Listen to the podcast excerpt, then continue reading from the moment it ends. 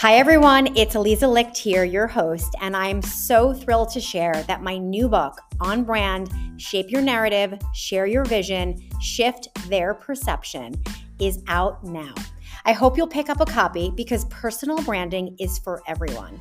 It's for the new graduate starting out, the middle manager looking to level up, the executive who wants to be a thought leader the entrepreneur starting from scratch. It's for anyone who wants to pivot or transition into something new. Because having a strong personal brand means that your name gets dropped in rooms you're not in, and that you're thought of for opportunities that other people haven't even heard of yet. So pick up a copy, and I can't wait to hear what you think.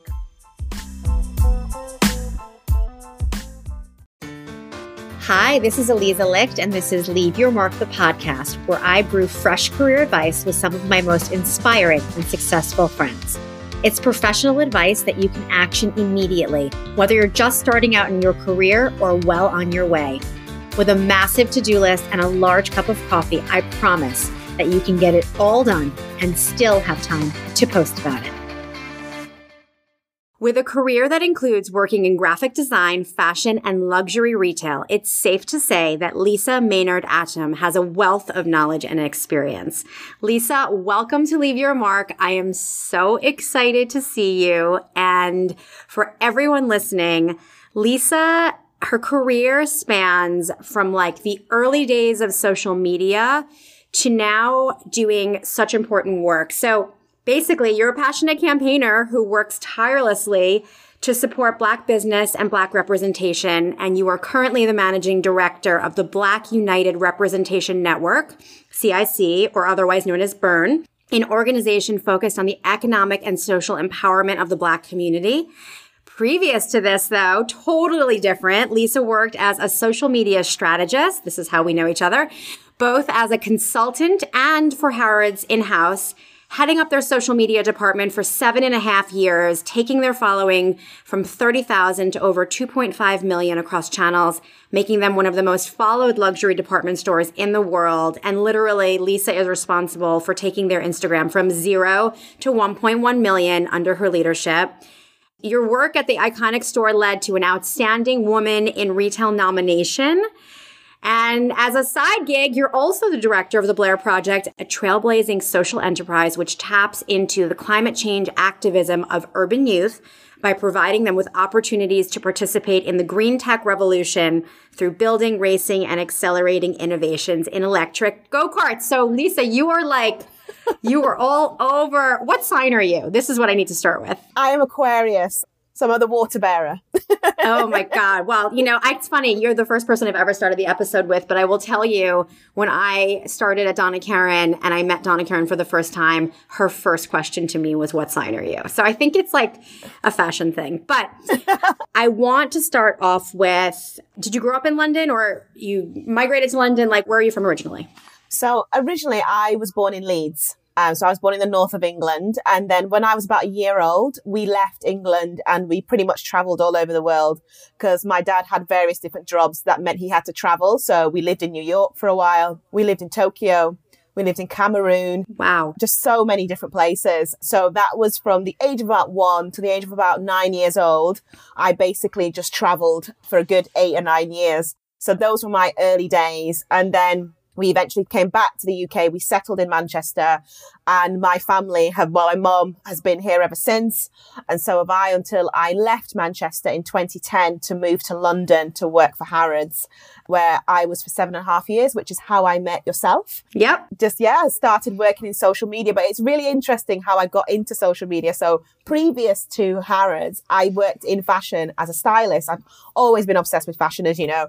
And I thought, I really want to get into the industry. I don't know how. I don't have any fashion qualifications. So I'm just going to get into styling. I just decided one day, as you do. Wait, what did you major in? What did you study? Ah, I did graphic design at university. Oh, that's sort of related. Yeah, so I've always always been a creative person. So I decided I wanted to get into fashion and go down the fashion styling route. And I didn't have a way of promoting myself. I couldn't afford PR or anything like that. So I thought, you know what? I know my way around a computer. I built myself a very basic website. I set up a Facebook group and I set up a Twitter account. And that's how I got into social media. Uh, it was actually by accident because I just needed a cheap way to promote myself. And that's how this all started. wow. I love that story. Mean, but you obviously have a knack for it, and it was the natural transition. You and I met on Twitter back in the day. Yes, we did. You were one of my inspirations for social oh, media. You definitely. You. I whenever I was kind of when I first started at Harrods and I used to do presentations, you were always one of the people I used in my presentations as an example. You and Oscar PR girl. Every single presentation, everybody knew I was going to mention you and I was going to mention Oscar PR girl. oh, that's so nice. Thank you. Erica has two gorgeous little girls now, and she's uh she's just living her best life outside yeah. of working. so I just want to go back for a second because you were the first social media person at Harrods. So there's no path for you. You have to just make stuff up as you go. So when you got the role your first day, did you kind of dive in and just sort of apply what you were doing for your personal graphic design business into that? Or how did you decide what to do for Harrods other than obviously seeing what was happening in the space? Well, when I joined, they already had a Facebook and a Twitter account and someone was just updating those. I think it was once a week or something, but there hmm. was no, like you said, there was no dedicated social media role. There was certainly no department. So I turn up with my laptop and I basically kind of mimicked what I was doing for myself. But obviously it was going to be on a much bigger scale. So the first thing I did was I started listening to conversations because as you know, actually listening to conversations and finding out what people are saying is really, really important. So I started with that and I basically stripped it back to the basics. I identified a few people who were really big fans of the brand and followed uh, Harrods on Twitter and reached out to them, set up a bit of a focus group, which I kept going throughout the years that I was there and basically got their feedback in terms of what they thought Harrods were doing well, what they thought they weren't doing so well, what they need to start, what they need to stop. And I'll be honest, the feedback initially was not great. so I kind of took the learnings from that carried on listening to the conversations and basically just started, I just started talking to people, you know, because the clue is in the name. It's called social media. And I think you tend to find, and then even now today with some luxury brands, they still don't talk to their audiences. Oh, and for me, totally. social media is a dialogue. It's not a monologue you know, if you want to go down the monologue route, then I don't believe you should be in social media, but that's a conversation for another time. So yeah, I basically started from the bottom, just speaking to people, finding out exactly what it is they love about Harrods, what they'd like to see more of. And I started building it from there but it was a thing of really like tapping into the stories. Like a lot of people, what I found was there were a lot of um, generational stories about Harrods. So there were grandparents who would go to see the windows as children. They took their children to see the windows and experience Harrods. And then they took their grandchildren through the same experiences. So there was a lot of those kind of generational stories. And in the early days, that's what we built a lot of the content on, like hashtag, you know, Harrods stories and things like that. That's what we built our foundations on. And another thing was, and you're going to laugh at this, I used to get in sometimes at half seven in the morning and just walk the shop floor and take loads of pictures of products and just post because as you know, in those early days, there was no kind of strategy. We were all just kind of real time seeing what worked. Yep. Yeah, it was basically real time content. That's all we were doing. And that's how it all started for me, really. I just started building in that way. And then as time went on, it just became more and more strategic and it, it grew. I set up the Instagram. I think it was about 2011. And again, it was just that thing of real time content and the, the strategy evolved over a period of time. Okay, so you were there for seven and a half years, and then you decided yeah. to create your own consultancy, The Social Word, after leaving yes. there. What made you want to leave and do that? I'm a very adventurous person and I think it's really important to explore the fullest realms of your potential. You know, there are so many people out there who I think are capable of so, so much, but they never quite step out of their comfort zone.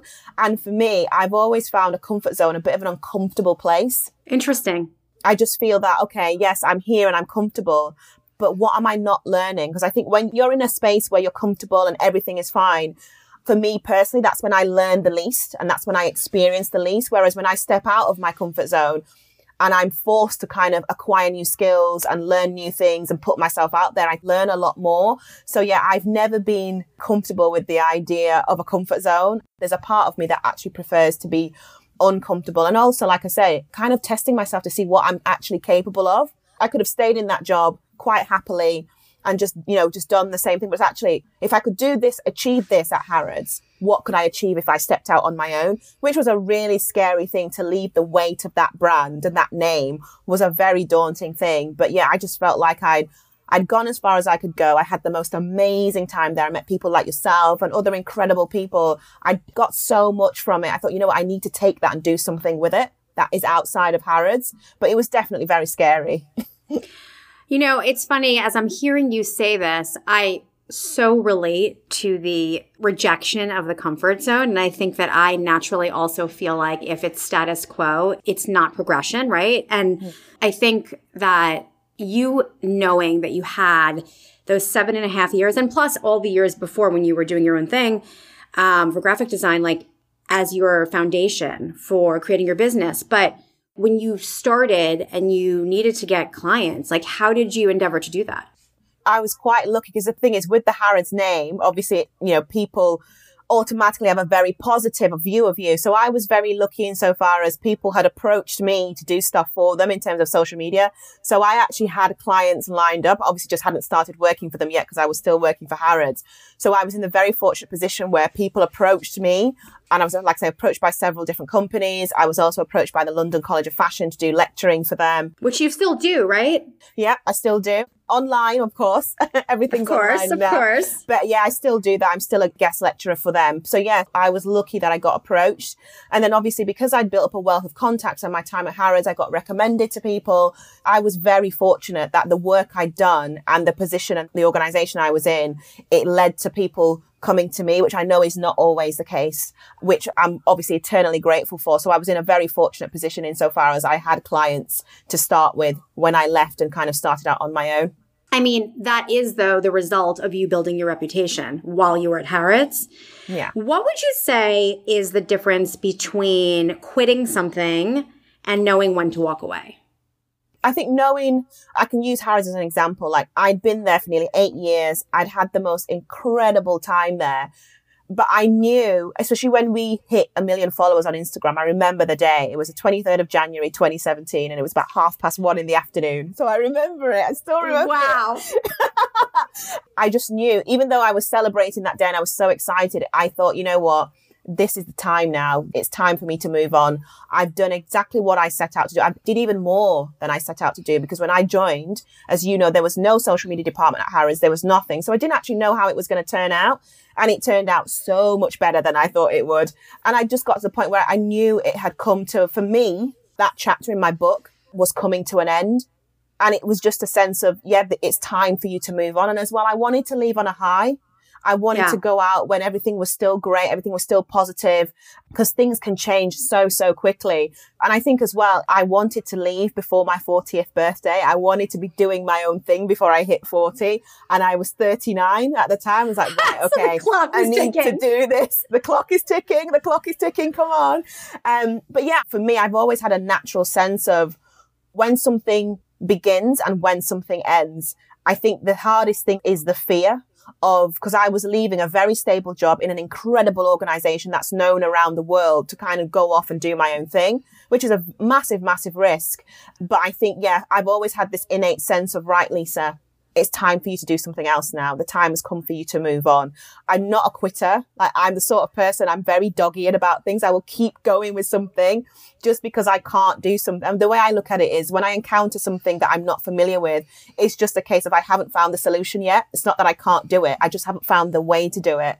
But yeah, I've always been the sort of person, I know when to start something and I know when to kind of like walk away from it and move on to the next thing. But the caveat there is that there is always that fear because you don't know how things will work out. But I've always been a believer that things work out in the end. It might take time, but you get there in the end. I would agree with that. And even if you don't feel it at the time, how would you build? Let's say you started that job at Harrods today, yeah. right? So you're coming in today in real time social media 2021. What do you think about the landscape now? Wow. I think when we first started, organic was everything. Like you had to be constantly strategizing and innovating. And we were coming up with ideas on the daily basis. We'd come in and we'd sit there, right, what can we do today? Let's just come up with some ideas. Let's throw them out there. Let's see what happens. You know, it was very, very reactive. It was very raw. It was very new. Whereas now social media has changed so, so much. It, it feels a lot more scripted now. And there's obviously the huge emphasis on paid. Organic traffic is at an all time low, as we know. So you'd have to really approach in a very different way. I think going into it now, I would definitely have to look at having strategy for organic and paid. Whereas when I first started, it was just a case of I've got a phone.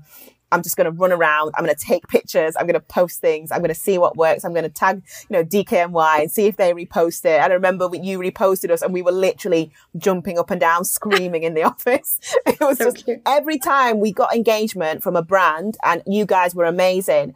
I, I had like a little bell on my desk and I'd be like, oh, it's happened. It's happened again. Did you actually have a bell? A little yellow. I've still got it somewhere. A little yellow bell. That's so cute. Oh my God. so, wait, so are you still consulting? Well, I still kind of advise people on occasion, but not obviously as often as I used to, because I've kind of moved over to Burn. But that's not to say that I wouldn't revisit it in the future. Because the thing is, as much as I'm not fully involved in social media anymore. I still get lots of people approaching me. I still get people asking me for advice, especially when they found out where I cut my teeth. It's like, oh, so you d- built the social media for Harrods? Well, you could help us then. You know, and it's, I mean, and it's fantastic. You know, I'm, I will never, ever, ever tire of hearing that. I, it's a privilege for me. But yeah, that's not to say that I wouldn't go back to it. And I do keep a hand in it. Obviously, I do keep myself abreast of what's going on because I still do all the social media for Burn. I still obviously manage all of that. But yeah, sure. I don't think I'll ever move away from social media. And I don't think I want to. You know, getting involved in social media, albeit by accident, has led to some of the most incredible opportunities and experiences. I would never have met people like yourself if I'd never have got into this world. So for me, I will always have a hand in it. And, uh, you know, someday I might go back to it full time. Who knows? never say never. Yes. So I want to just take it back for a second because, you know, your father worked for the UN. Your mother was a charity worker. Your sister is a scientist. So social causes growing up and being aware of the world was sort of like in your DNA. So it's not to me so crazy that you would have this role now as managing director of the Black United Representation Network. So how did you decide to go from your own consultancy in social to taking on this role? I've always had an interest in issues around social justice and my whole family do as well. You know, it started for me at a very, very early age. Like I remember my dad used to take me to his meetings and he used to do it deliberately because he wanted me as a girl to see that actually there are, you have a lot of options. You know, you, you can get married, you can have children, but you could also be a CEO, you could be a doctor, you could be an astronaut. And he would deliberate, and I never really understood it when I was a kid, but as I've gotten older, I realized what he was doing. And I always used to go to these meetings, I used to think, you know, there were women there, but the women were just like making the tea and bringing the biscuits. They weren't really having any input. And the only black faces in there were mine and my dad's. Kind of evolved from there. Like when we lived in New York, we lived in Queens and there was a children's home not that far from where we lived. And every time my parents bought me something, I had to take something to the children's home to give to one of the children. So it was a, you receive something, you give something. You know, it's not just case, you, you have to understand that just because you live a privileged life, it doesn't mean that everybody does. So my parents were very, very big on wanting me to understand that just because I have this lifestyle, it doesn't mean that all other children do. So that's always been a part of my world. And I think the thing for me was I always wanted to get to a stage where I was using my skills, not just to benefit myself, but to benefit other people. And ultimately, you know, philanthropy is something I'm very, very passionate about. And eventually that's where I want to get to. But it was a case of, you know, especially when I was in London and I was having an amazing time and I was doing this amazing job, but it was always there in the back of my mind thinking, right, okay, I'm doing all this great stuff that's having a fantastic effect on me and my life and my career. But am I doing enough for other people? And I didn't feel that I was. I'd, we'd been having conversations, myself and the other founders in terms of Burn. We'd been having a conversation for years about doing something. So when I moved back to Manchester at the end of 2017, those conversations started up again and it just seemed like, right, okay, this feels for me the right time where I can use all the my social media skills and experience to kind of add value to something that is more focused around social justice. And that's how it came about. They were just conversations. And then we set Burn up in February 2020 and I was doing bits of social media for it and communications and things like that. And it kind of just evolved from there, to be honest. And then when I got the opportunity towards the end of last year, I was approached by um, the board saying, you know, would you be interested in taking this opportunity on? You've said, you've always said you want to use your skills for a greater good. Um, and needless to say, I've not been an MD before, so I'm very new to this. Um, and I thought, you know what? This is the perfect opportunity for me to step up and do something that I've always wanted to do and something that I've grown up with. You know, my family are very much about when you have a skill or a talent or you have experience, you don't just use it for the good of yourself, you use it for the good of others. You know, and it's like yourself, you know, you were very supportive of me when I was at Harrods, which a lot of brands weren't, but you were very supportive from the early stages. And it's hmm. like, you've got to pay that forward. If somebody is good to you, then you should be good to others. And I've had incredible support over the years and you know, realistically speaking, this is just my way of, of kind of paying it forward and, and giving a little bit back for all the, the, support and encouragement that I've had over the years from incredible people, yourself included. So yeah, it's just a way for me to kind of give back and do something good. I love that. Tell us about the mission. So our mission is focused on the economic and social empowerment of the black community. You know, we know what's happened historically with the black community over the last, you know, 400 years. So two of the things that were really important to us is building a pipeline of black leaders. Because if we look at the region where I'm based, so I'm based in the Greater Manchester region in England. And if we look at our region, there are currently only one black person in a senior leadership role. So we really want to build a pipeline of black leaders because, you know, I firmly believe that the leaders, whoever they are, whoever's serving our community, they should be reflective of the community they serve, whether it's based on gender, race, disability, sexuality, religion. I think our leaders should be reflective of the communities that they serve. And not just here, but in many parts of the world, that isn't the case. So building a pipeline of black leaders who can influence policy and things like that is one of our key focuses. Another focus is around capacity building black led organizations, because historically, Black organizations have had barriers in terms of access to finance, access to networks and, and so forth. So what we're doing is we're working with Black organizations to really capacity build them so that they are contract ready and that they can have longevity and just have the access that's been denied them for so long. So those are two of our kind of key missions. And it's been really rewarding so far. It's been tough because when it comes to the subject of race, you know, it's not the easiest thing to talk about. And there have been some uncomfortable conversations, but it's uncomfortable conversations with a view to leading to a good place. Mm-hmm. So they're two of our key focuses. What would you say as far as people who are in management positions at companies, what questions should they be asking themselves or how can you take the mission of Burn and sort of educate people who are in the hiring capacity, right? Because I do think it starts with educating that manager level of saying like when you endeavor to hire, so as far as like grooming that next generation of black leaders. I think it needs to start from the top. I think what I've seen a lot of companies do and continue to do, and not, and this isn't a criticism, is that they kind of bring people in at the lower end of the scale. And actually it's a thing of if you're going to bring about positive change, it starts at the top. You know, it needs to be the people in the upper echelons who are willing to give people a seat at the table, who are willing to open those doors. And really, you have to take an honest look at yourself and say, right, okay, we aren't where we need to be. We know we're not. What are the things that we have to do to get there? It's not about bashing people. We know what the issues have been historically. We've all seen it. We've all experienced it. We know what the deal is. It's actually taking a step back and looking at yourself and thinking, right, this is where we are. We're not where we need to be. What are the things that we need to do in order to get to a more diverse and inclusive place?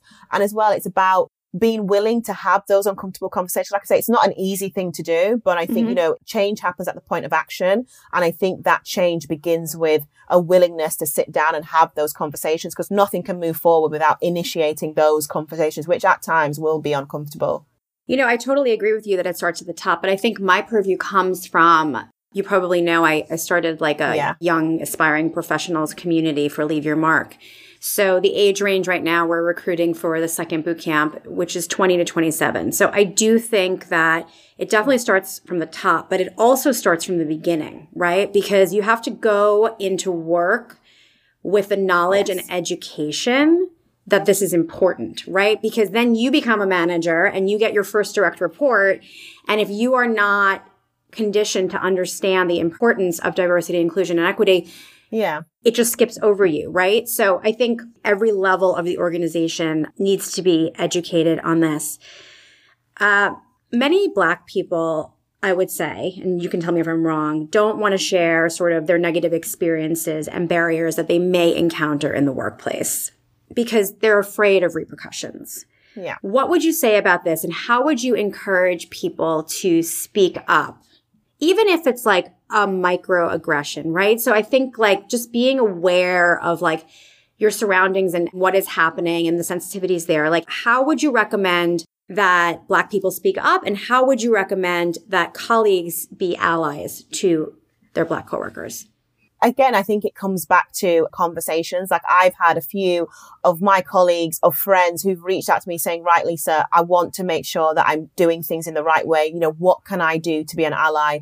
You know, what are the right things that I should say? What should I avoid saying? And I think it's that thing of being willing to come and have just a, a very open and honest conversation. And I think being honest, I think, and I definitely have done this whereby you've been in a situation and somebody's made a comment that's kind of not appropriate, but you don't want to say anything because you don't want to cause any animosity. You don't want to feel uncomfortable. So you kind of just laugh it off when actually what you should be doing is challenging it. And I've done that more times than I can even remember. And it's just because I know I've been in situations where if I'd have challenged that, I would have come off worse. It would have been really uncomfortable for me. But I think we've now got to a place where you can't really sit on the fence anymore. You have to pick a side. And the way I look at it is I wouldn't want it for someone else. I wouldn't want it for me. So if I wouldn't want it for me, why would I want it for you or somebody else? I think the time has come where you do have to speak up. I fully appreciate that I can say that as a managing director, I'm in a senior position. So I'm afforded the luxury of being more open and honest than some people who are maybe lower down in terms of their organizations. But I do think things do need to be challenged. It's just about finding the right way to do it. But you know, if someone says something to you that's offensive or, you know, just try and have a conversation. Like, look, you made this comment, you made this statement. It's not really appropriate, but it's not appropriate for these reasons. Always make sure you qualify everything because there needs to be understanding. You can't just say to somebody, Oh, you're in the wrong. Well, why are they in the wrong? Explain it to them because they might not understand. They might not know. You know, they've never walked in our shoes. They don't have our lived experience. So sometimes you do have to explain things. You do have to take people on a journey of understanding so they know actually this isn't the right way to approach it, but this is. So I think it's a case of kind of on both sides, just being willing to come to a, a place where you can have those open and honest conversations without fear of retribution or being made to feel uncomfortable. But, you know, I fully appreciate that that's hard to do. And we've got a lot of work before we get to that place. What do you think is the most difficult part of explaining racism to people who just have never experienced it? Like a lot of times people, I mean, myself included, and I've said this on a previous podcast with my friend Ty, like I've always been about my colleagues and my network. And I've never cared, you know, color, race, religion. Like it was something that I was conscious of my whole career. So now that we have this sort of new awakening as to like the roles we play in helping solve this, for someone that's like, I don't have that in my community or I don't have that in my organization, how would you explain it so that people who are really detached from it can understand and have empathy? The way I approach those conversations is I use my own experiences, which at times they're not easy stories to tell. But the best way I think I can get that across is to explain some of the experiences that I've had as a black woman in terms of, you know, I interviewed many, many years ago for a job. I got down to the last two and found out that I didn't get the role. I thought, you know, that's fair enough. The other person was obviously more qualified for the position. Good luck to them. And then fast forward a couple of months, one of the senior management team got in touch with me and actually told me that the reason I didn't get the job was not because I wasn't the most qualified, but because the owner of the business didn't like black people. And it's just like, how do you even? How do you even respond to that? Yeah, I don't even know. I, exactly. And it, the way I do it is I use my own experiences because there's no other way for me to really explain it and say, well, these are the things that I've experienced. Even little things like every time I go into a store, I always get a receipt because nine times out of 10, if they're going to stop somebody when you're leaving, it, it's me they're going to stop you know, and it's something I do to this day. My mother does it, my sister does it, my friends do it. And it's, you know, it's the little things. It's not always, racism is not always expressed in its most explicit terms. Sometimes it can be very, very granular and it's barely noticeable and, it, and, it's things like that. So I tend to use my own experiences as a black woman to try and convey and educate people in terms of racism when I encounter those kind of situations. It's probably the best way that I can do that. You have said that you once went in for an interview and was met with, I didn't realize you were black. You don't come across black on your CV. Yeah. yeah. That's so crazy, Lisa. I, I, mean, your jaw must have been on on the floor. Like, how did you deal with that in an interview situation? I know I asked the question, I said, so well, how would you expect a black person to come across on a CV? And I think the scary thing there was the ease and the comfort he said it with. And it's like, it's obviously you know, the norm in that environment for them to have conversations, racial conversations. And I'm like, okay, the, the comfort you said that with is the most worrying thing. I said, you know what? In light of the comment you've just made, I think it's best we just terminate the interview because that's all I could do. And there was no way I was going to continue with the interview after that. But it was just a case of he was so comfortable saying it, I'm just like, mm, that makes me extremely uneasy. And then as I was leaving, they were following me and apologizing. Oh, you know, we're really sorry. I'm like, you know what? Let's just leave it there. And I, I was really polite about it. I wasn't rude or anything. But I said, you know what? I really don't want to continue this interview. So I just left because how else can you react to that? There's just. I mean, I so applaud you. And I think that you do have to be strong, right? Because if you really need a job, and it, let's say it's your dream job and you really want to work at this company, by the way, I don't know how you'd want to work at that company after that comment in general, but it takes strength to sort of face it head on, address it, and then just be like, I am not going to tolerate this. So I think that is wonderful. Let's switch gears for a second you lecture at London College of Fashion, which I love. And as someone who also loves teaching, what drew you to that role? What do you teach on? I guess social media or what is your course? So I focus on obviously social media, digital communications. And I think what drew me to it was actually it's that thing again of wanting to give back. And it's like, I have all of this knowledge. And especially in fashion, you know better than most people how difficult it is to get into the fashion industry. It's one of the toughest things. And it's like, well, I have all this knowledge. And if I can help someone in some way, who wants to get into that industry to get in, then for me, that will be a massive, massive plus. Again, it's just that thing about wanting to share the knowledge that I've got. I don't want to just keep it all to myself. If I can help others, then I'm very happy to because I received a lot of support. You know, I would not have got that job at Harrods without the support of some incredible people and people opening doors for me. And like I said, fashion is not an easy industry to get into. So if there's some kind of contribution that I can make to help, you know, young aspiring fashion designers, anyone who wants to get into the fashion industry, if there's something that I can do or if I can share knowledge that's going to help them get close to that goal, then I, am very, very happy to do it. And I was actually turned out to be better at it than I thought. I didn't know how I was going to be when it came to teaching. I was like, oh, I'm not going to be very good. I'm a corporate person. I come from a corporate background. But actually, once I started, I actually found that I had like a natural flair for it, which I was pleasantly surprised by. But yeah, it's a fantastic thing. I know, and I still do the occasional workshops and stuff like that on top of everything else. But it's just amazing to meet some of the fashion students, as I'm sure you know, they're just, the most incredible, imaginative, creative people. And they really feed that kind of creative side of me. Like some of their ideas and some of the way they think and the creations and the designs they come up with, they're just breathtaking. And it's just a joy to kind of be around them. And I, and I learn something as well, um, which is really important for me. I think learning is a lifelong journey. So for me, I learn just as much from them. I hope they learn a lot from me, but I certainly do learn an incredible amount from them. What would you say is the first piece of advice you give your students? I would say the first piece of advice is in order to make your dreams come true, you have to work hard. You have to make sacrifices. You are going to have to do things you don't want to do. I think a lot of the time we hear stories of success, which are really inspiring and really motivating. But I do think you need to be honest about actually what it takes to achieve success. Like I remember talking to you guys, you had been doing a, well, it was New York Fashion Week and you'd literally worked through the night on a show. And that's what people don't see you know, people will see you'll go to the DKNY show and it'll be this amazing show. But what people don't see is the work that you put in, all of you put in to getting to that point. And I think it's really, really important that people know that and understand that. So you can achieve anything you want to in life, but it will come at a price and hard work is one of them. I think you've got to be realistic. Like dreams can come true, but they come true when you put the work in, you work hard and you commit yourself and you dedicate yourself and understand that yeah, there are going to be days when you have to do extra work and you can't go out and have cocktails with the girls because you need to study or you need to hit that deadline. And I think that's one of the things is like understanding that in order to make your dreams come true, you will have to put in a body of work. And that's how a lot of successful people get to where they are. They don't just wake up one day and be like, oh, I'm this and I'm that. It's, they put a lot of work in. And I, I remember listening into an interview and the journalist asked the musician what it felt like to become an overnight success. And the musician laughed and said, it's taken me 20 years to become an overnight success.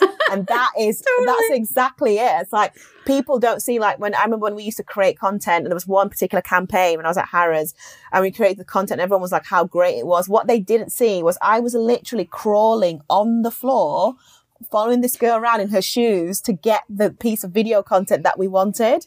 I was literally on my hands and knees.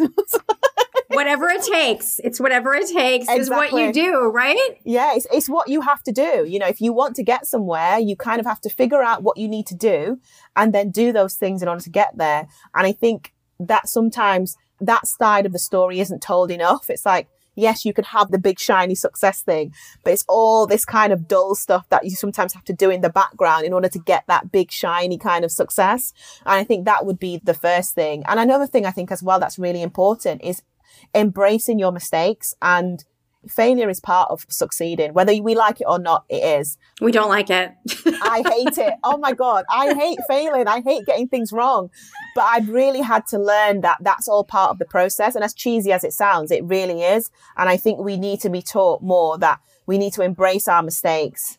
And, you know, failure is not as bad as it might seem. You know, you will always learn something. And that's what I've always found when I have made mistakes and I have taken a wrong turn okay, it's not what I wanted, but I've always come away from it having learned something. And it's okay to fail. It's okay to make a mistake. You're human. No, there's no such thing as perfection. So I think that's another thing. I think embracing your mistakes and accepting failure as part of that journey on the road to, you know, your destination, which would be success. So there's some of the things that I would advise.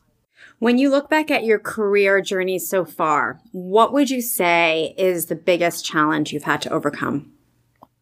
I think the biggest challenge that I've had to overcome and that I still struggle with is confidence. Because whilst I know I have the ability, I still sometimes I'll be sitting there thinking, oh God, I've only been an MD for like eight, nine months. Like he's been an MD for 15 years or she's been a CEO for 20 years and oh, I've got no experience in comparison to them. So I think the confidence thing is an ongoing challenge for me. I know I can do things and I do have confidence in my abilities and my experience, but I do have those moments where I think, oh God, oh God, should I be here? I feel like an imposter. Like somebody's going to come and ask me to leave. So I think that you kind of have to be your own biggest cheerleader, if you like. And, you know, I tell myself, right, Lisa, you can totally do this.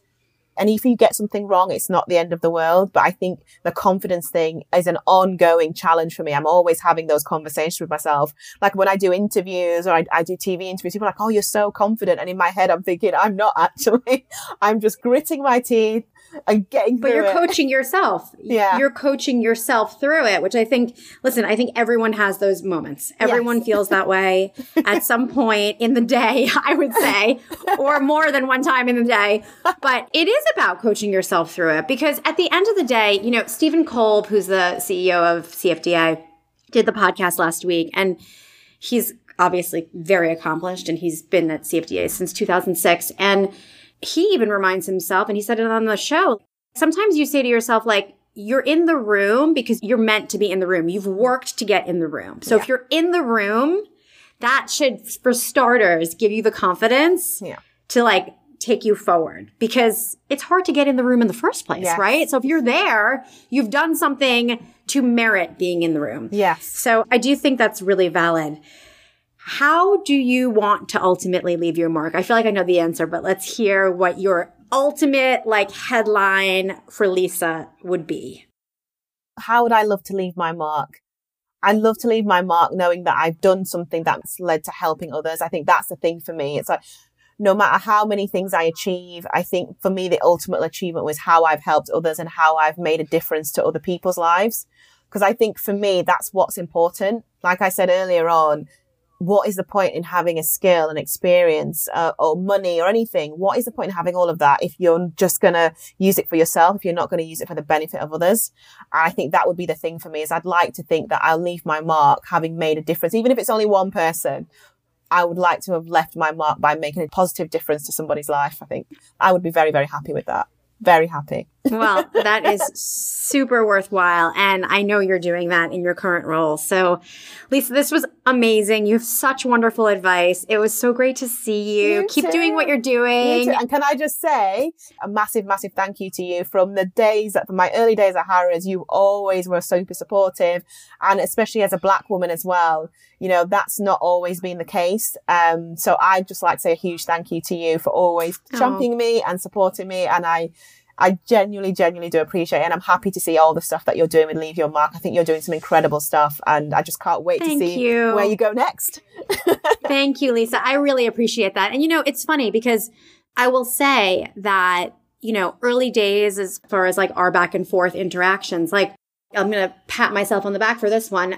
I recognize talent. I'm a really good talent spotter. So when you and I started engaging, I'm like, oh, she's good. Like she's really good. So, you know, I gravitate just like you probably gravitate, like I gravitate to people that I admire and I see the talent, you know, through the screen, even though like we didn't really know each other like in person. So that's really where it comes from, but I appreciate that. So thank you. You're welcome. Thanks so much for listening to Leave Your Mark the podcast. If you want more career advice, be sure to pick up a copy of my best selling book, Leave Your Mark. If you're on Instagram, make sure to follow at Leave Your Mark Podcast to stay up with the latest episodes. And of course, say hi to me at Eliza Licht XO. If you're on Twitter, definitely reach out at Eliza Licht. I would love to hear from you. If you want to subscribe to my newsletter or attend a future virtual mentoring event, go to elizalicht.com for more information. And just remember this if change doesn't hurt a little, it's not change. Keep on rocking.